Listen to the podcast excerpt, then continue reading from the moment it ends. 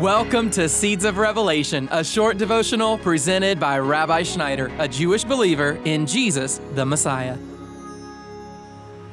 I'm continuing today on a meditation from the book of 2 Peter chapter 1 verse 3. Let me read it once again and I'm going to draw some new conclusions. Peter says, "We understand that through his divine power we've been granted everything pertaining to life and godliness." And then he continues, that we receive everything pertaining to life and godliness. And I talked about that last week, meaning everything that brings fulfillment, true meaning to our lives love and joy, peace, power, identity, destiny, purpose, victory, all the things that truly make up life, not the things of the world that are superficial, right? Those things are from the world. But those things that t- pertain to true life and godliness. And then Peter goes on to tell us how do we enter into the fulfillment of these uh, gifts of God into our soul? It comes, Peter says, through the true knowledge of Him who called us by His own glory and excellency. I love it because this verse keeps our eyes on Jesus. We receive everything that God has promised to us, everything pertaining to life and godliness, and we receive these things, listen now, through the true knowledge of Him.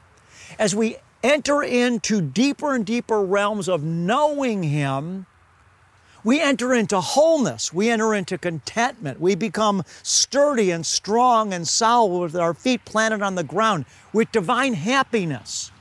This is why Jesus said, eternal life is to know God. So, what I, I'm so encouraged in about this is that Everything in the world is temporary. We don't know what's going to be here tomorrow, what's not going to be here tomorrow, but we know one thing Jesus is the same yesterday, today, and forever.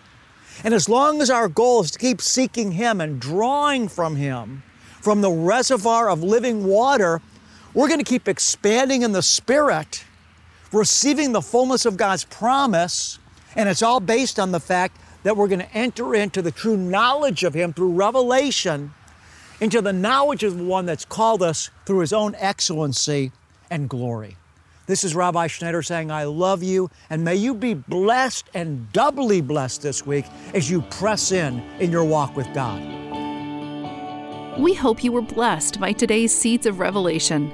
If the Lord is leading you to support the ministry of Rabbi Schneider, you can donate at discoveringthejewishjesus.com. And while you're there, make sure to check out our many other free resources.